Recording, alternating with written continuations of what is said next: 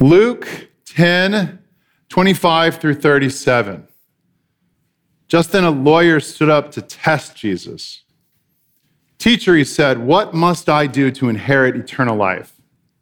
He said to him, What is written in the law? What do you read there?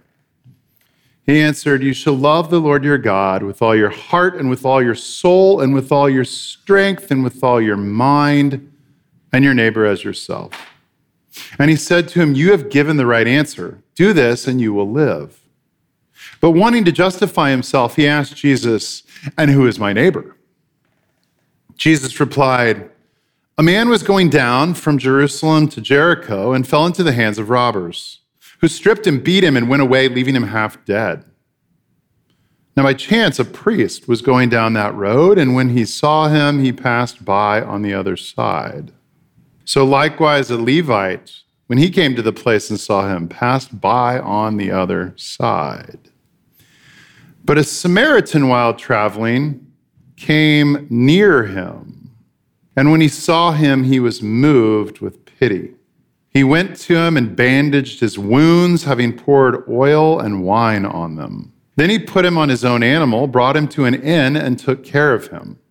The next day he took out two denarii, gave them to the innkeeper, and said, Take care of him, and when I come back, I will repay you whatever more you spend. Which of these three do you think was a neighbor to the man who fell into the hands of the robbers? He said, The one who showed him mercy. Jesus said to him, Go and do likewise. Pray with me for our sermon today. Father, I pray that you would fill me with your spirit to give me words of truth and goodness for us. And I pray that you would fill us with your spirit to have ears to hear and hearts to receive them. In Jesus' name, amen. So, last time we did this, I talked about that experiment at Princeton Theological Seminary about how people that are busy don't stop to help those that they see. And we talked about our perception of busyness, and we linked this to some of the ways we're doing in list, intentional listening practice at church. And that was sermon one. And I just felt like there was more to say about this. So, what we're going to do today is I'm going to make three more observations about the story, which I think are wonderful and important for us. Here's the first one look at how the Samaritan helps. Pretty amazing. He doesn't see this guy in need and just give him a few denarii. He doesn't just say, Let me pray for you, right? He actually does something pretty amazing, profound, takes time, takes effort, takes risk. But on the other hand, he also doesn't stay with him the whole time and see it through. He continues on his journey, it seems, or his business or whatever he was going to do. He doesn't follow through the whole way. But on the other hand, he does put in place something so that his healing will be complete and followed through with. He partners with the innkeeper, with someone else. And what I'm realizing in this story is something I've been realizing more and more and becoming more and more convicted of in my life is that loving and helping and healing people requires imagination and it is a learned skill to do it well. It does not come naturally to all of us, or even most of us. Let's talk about imagination. When I was in college, I had a friend, and this was the first time I had seen this. There are a lot of homeless people in, in Harvard Square. And uh, my friend she instead of you know trying to find some cash or whatnot when people are sitting there and asking for help she would go into the Au Bon Pain that used to be there and she would buy hot soup or sandwiches or whatnot. And she would go and she would give that and provide a full meal to someone that was out in the cold that was hungry. And what struck me and what still strikes me is i didn't have the imagination to think to do that. I could only think in the terms that were handed to me, which was okay, here's a transaction and it's monetary. And that was the limits of my imagination. And I've become more and more painfully aware as pastor that I'm hampered as much as anything else by my lack of imagination. And I think we all are. There's a way in which many of us have a heart to help, but we just lack the imagination for what it might mean to do that effectively and really and powerfully. Years later, I had a different friend after college, and she did something else. Again, I never would have thought of doing this. I can tell you sheepishly. She didn't go into ABP and buy meals and hand them to people. She would ask folks if they wanted to join her for a meal. And she would eat with folks that were homeless in Harvard Square. And again, that blew my mind, or more specifically, expanded my imagination. And I realized it's a skill too. It's imagination, but it's also a learned skill. I was rereading this week a book that someone recommended to me a little while back. It's fantastic. It's written by uh, two professors at Covenant College in Lookout Mountain, Georgia. It's called When Helping Hurts. And it's by folks that have spent a lot of their time and efforts and academic and real world practical energy going to places like slums in Africa and trying to think and study what does it mean to actually really help people that are in profound need. And they break things out in ways that I found extraordinarily useful and I still don't quite appreciate and understand. And they say, look, there are three basic types of help, and you need to distinguish between them if you really want to help someone. There's relief. And relief is when someone that's in a status quo equilibrium situation all of a sudden has that blown out of the water by some unexpected, horrible thing, and they need immediate and temporary help to bring them back to their status quo. So these are people like the victims of a hurricane, or a child who's taken away from their parents and needs a place to sleep for the night, or a teacher who is all of a sudden saddled with a huge medical bill that could otherwise derail her life. So these are situations where there is an immediate and temporary need, typically for an infusion of funds. That's relief. That is when you give to someone. And that's an important thing that we see. They characterize the Samaritan and the man beaten as a case of relief, which is almost certainly true. And then there's rehabilitation, which is different which is something like someone's status quo equilibrium itself is problematic. They're living below the poverty line. They're living, they're not flourishing. Life is unduly hard and impossible.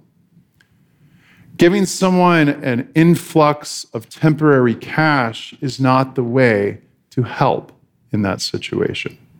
And they talk about in their experience, one of the best practices that people talk about is instead of giving to someone, you work with someone. You partner with them to help them to develop new practices and new ways and new situations. And it may require helping them fill out applications for different programs or getting government housing or something. You know, there's all sorts of ways that rehabilitation works, but it's different from relief. They talk about a third category called development, which I won't talk about today because I don't really understand it. That's okay.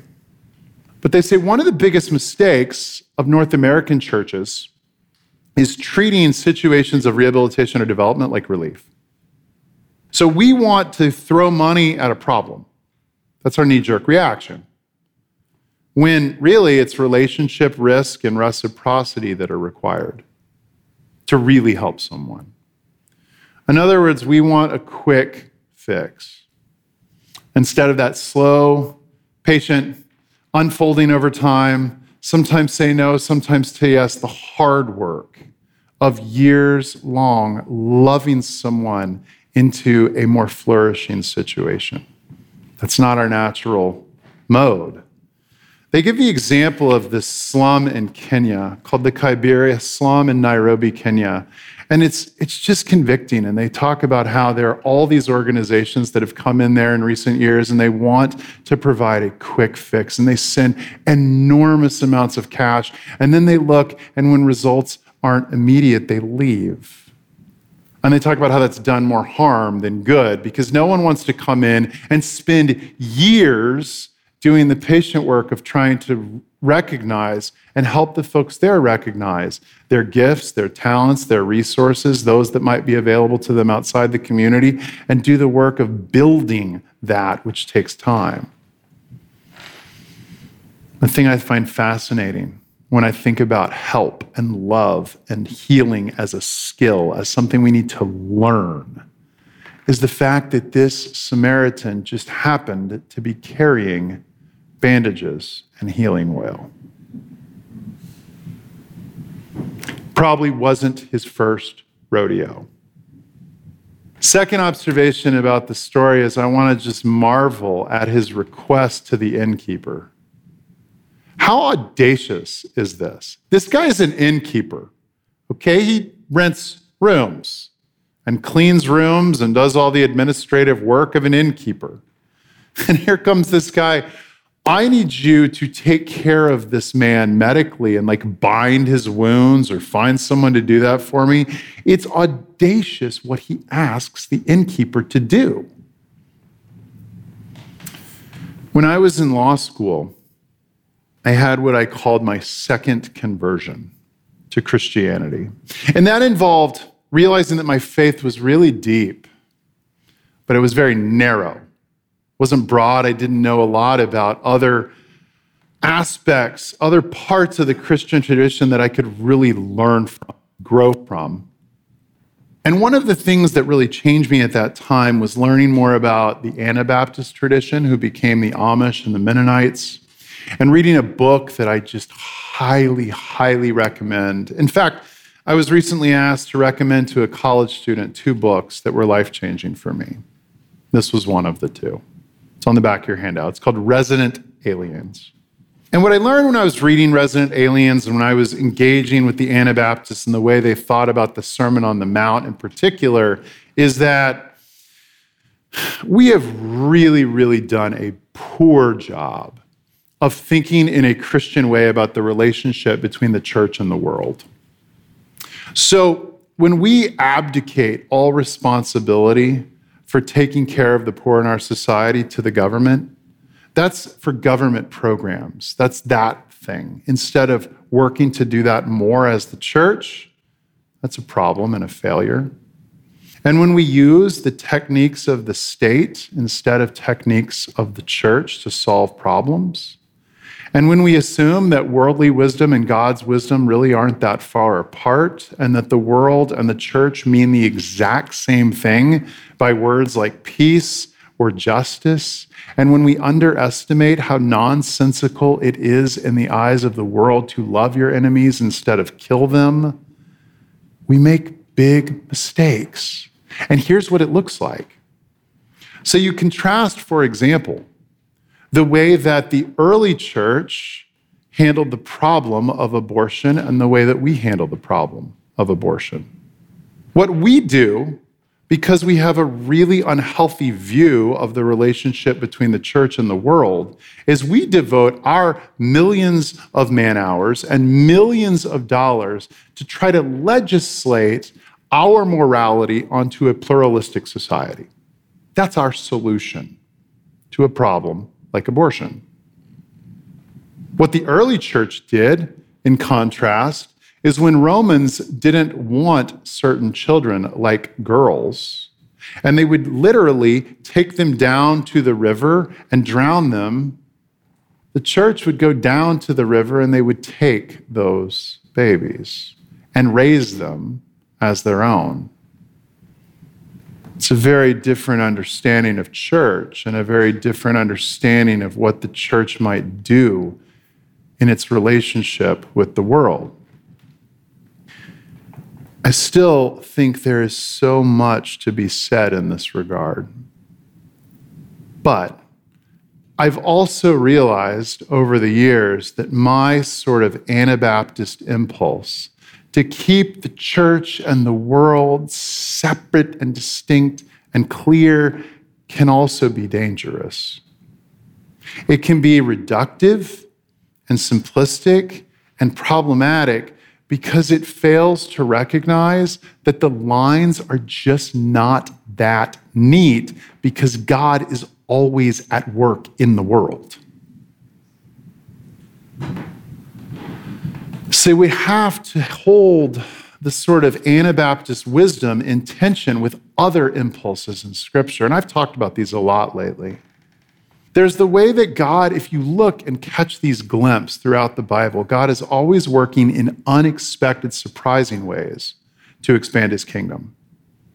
So, two spies from Joshua come in to Jericho and they find Rahab, this what, non Jewish pagan heathen prostitute who has heard of their God and knows their God is going to grant them victory and lies to save them. How did she know about Yahweh? And we talked about Julius, the kind centurion in Acts 27 who saves Paul's life. And we talked about the Roman centurion in Matthew 8 who has faith greater than Jesus has ever seen in Israel. And I always, always talk about this verse I put down on your handout from Amos because I think it's maybe the most mind blowing verse in the Bible because it sounds like, on the face of it, Amos 9 7 is talking maybe possibly about non Jewish exoduses. That God has what? Been at work among the Philistines and been at work among the Arameans and if you pay attention to scripture, there's all these ways that the lines kind of blur because God is always working outside of the lines in ways we don't feel comfortable with. These are important verses. This is, this is important for me because I've always been confused how to reconcile these verses. The next two on your handout Luke 9 and Luke 11. So in Luke 9, Jesus says, Whoever is not against you is for you. And that really helps the point that I want to make today in the sermon about the Samaritan and the innkeeper. There is a generosity and an openness to recognize that, look, someone may not share my worldview, someone may not share my faith, but they might, in some profound way, be, be, be for Jesus, even if they don't recognize it. That's Luke Nine, maybe, possibly, in light of some of the other things I'm talking about from Scripture. But then Luke 11 works entirely differently and it confuses the heck out of me because it's different. Because there, Jesus says, Whoever is not with me is against me. So, wait, which is it? What's the default position, with or against? And how do you change that? What? And I read about this this week. Here is a typical way that scholars reconcile these, and I'll offer it for what it is. I don't think it's necessarily right, but it's kind of cool. It's kind of interesting. In the one case, where Jesus says, Whoever is not against you is for you, he's giving us a way to think about others. That's a generosity, that's an openness. You go out in the world, if someone is not against me, they're open, they're for me. In the latter case, where he says, Whoever is not with me is against me, is a way to evaluate ourselves. It's a way to say, Am I remaining on the fence? Am I remaining neutral about Jesus? That's not really giving him lordship of my life. You see the difference? Now, as I said, I'm not, I'm not entirely convinced by this. I don't know that the context works that way. I might put it something more like this. If you see someone out there in the world doing Jesus' work, see, the context was someone is casting out demons in Jesus' name, and he wasn't part of their group, he wasn't part of the disciples. And Jesus says, Whoever's not against me is with me. If you see someone doing Jesus' work in the world, well, that's God's work in them. If you see someone in the world and they are actively opposing God's kingdom, they're awaiting God's work in them. That's how I might reconcile those things. But the point is simply this what we learn with the Samaritan and the innkeeper is that I, I really do think, against some of the Anabaptist tendencies, we have to morally engage all people. morally engage all people. We have to realize that God may well be beginning to work in their lives, and we have to give God a chance to work in their lives by morally engaging them. And in fact, and this may be taking it a little too far, I don't, I don't think so. In fact, what the Samaritan with the innkeeper might teach us is something I've been struggling with for a while. And I've talked about this with you openly my deep ambivalence about the ways that I've been taught evangelism, sharing your faith. And I told you that I have basically been taught, as I'm sure many of you have, that evangelism is about primarily about apologetics. It's intellectual and it's a zero sum game. And it's about teaching and convincing and persuading someone about how they are wrong and you are right. They are in darkness. You are in truth. They are unhappy. You are happy so that they will come to be on your side of this moral divide. That's a little bit polemic, but that's kind of how I was taught evangelism. But the Samaritan challenges me. Here's a better way, maybe. Here's a better way to hope and to bring people to the light and the truth and the love who is Jesus. Maybe, just maybe, we offer them the opportunity to come alongside us and begin to participate in the kingdom. I've read or heard twice this week that the most common pattern is that people follow Jesus before they actually know him. Maybe that's what we see with the Samaritan and the innkeeper. I've also learned recently from both sociologists and actual missionaries that the most common way that people turn their lives over to Jesus is by being grafted into the community of Christians. And I wonder if the Samaritan and the innkeeper isn't even an example of this. Join in the good work of God healing the world. Will you help me do that? Final observation is about fruit. What I'm struck by is the lack of evident fruit at the end of the story as we tend to define fruit. We were struggling this with uh, about this at a recent elders meeting. We're thinking about testimonies of being out in the world and being open to and listening to and encountering our neighbors without our headphones in and without staring at our iPhones. And we thought, well, how would those testimonies work though? Wouldn't it be weird and lame if we invited people to stand up and say, I had a good conversation with someone at a coffee shop this week? Is that really a testimony? There's no evident, obvious fruit there. I mean, it would be one thing if you had the conversation and then that person said, I want to know more about Jesus. We define that as measurable fruit.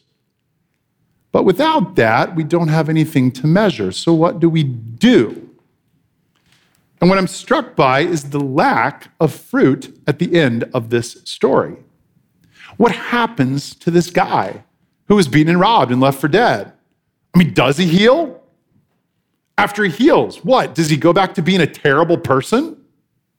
Or is he moved and, and somehow impacted by the kindness he's received to change his life if it needed changing? Or maybe he was a great person to begin with. Maybe he was following Jesus. Maybe he was a disciple. We don't know all of those things. All we know is the simple, good, kind act that was done. We struggle with that. Psychologists have shown that charitable giving goes up dramatically when giving gets closer to the stated goal. In fact, they've done this experiment. They said to a group of people, Sheila needs to sell two candy bars to hit her giving goal. Versus, they told another group, Sheila needs to sell 32 candy bars to get to their, her giving goal. And people gave dramatically more when Sheila only needed to sell two candy bars. Why? Because we love to be effective. We want to hit a measurable goal. That's how we are. By the way, that's why NPR structures their giving the way that they do. We need to hit $60,000 this hour. And then tomorrow you tune in, in a different hour, they need to hit 30,000 because they're tapping into that psychological phenomenon. They get more money that way. We want effectiveness. And the problem with this is that I don't know that we can cling to that tendency and serve God faithfully. Another observation I had about this is that we don't bring that same level of scrutiny, that same demand for tangible, immediate, measurable fruit to non ministry areas of our life. And shouldn't that convict us? We go to work all the time, every day, and we work 10 hours or more. And we don't say when we come home, What fruit for the kingdom did I bear today? We only do that when we struggle or worry about whether or not we should engage in some sort of Christian ministry work. That kind of worries me. There's something beautiful about wasteful, inefficient love. I have a friend who's homeless, has been for many years, and he was telling me the story of how he has sat in on different classes at Harvard with professors who teach about homelessness. He sat in on one class and he sat in the back the whole semester and he asked to meet with the professor, and either the professor or his TA said, I'm sorry, he's, he's a very important, very busy man, and he can't meet with you. You could come to one of the dinners that he has for the students at the end of the semester. And then he met, then he made the same request of another professor, whose name happens to be Henri Nouwen, who many of you know. Henri Nouwen took him out to lunch for three hours and then met with him two more times. Henri Nouwen is an important person. He is a busy person. His work could be, dare I say, much more effective if he had not spent those hours with this one homeless person. There's something so right and so beautiful and so Jesus like about inefficient, wasteful giving. Two more points, and then I'm done, I promise. I think we shouldn't obsess over the results ahead of time. Let's worry about that once we get into the thing, right? We can't let our worry, oh, will there be fruits, prevent us from doing something. We do it, and then maybe we worry about that later. Seems to be a better way to approach things. Here's the last thing I want to say, and of all the things I've said today, I think this is the most important. I've been careful in this last point to use the word results, not fruits. See, the way t- Christians typically talk about these things is they talk about fruits of our ministry. How many people's lives were changed for the better? How many people are now flourishing? How many people now have homes? How many people are not hungry? How many people are loving and serving and giving their lives to Jesus in profoundly beautiful ways that glorify him and his kingdom? We call these things fruits. I don't call those fruits. I call those results. Results are good. But here are fruits. You know what fruits are? Fruits of the Spirit are love, joy, peace, patience, kindness, generosity, faithfulness, gentleness, and self control. Those are fruits. That is what we seek and what we hope for and what we pray for and yearn for, regardless of results.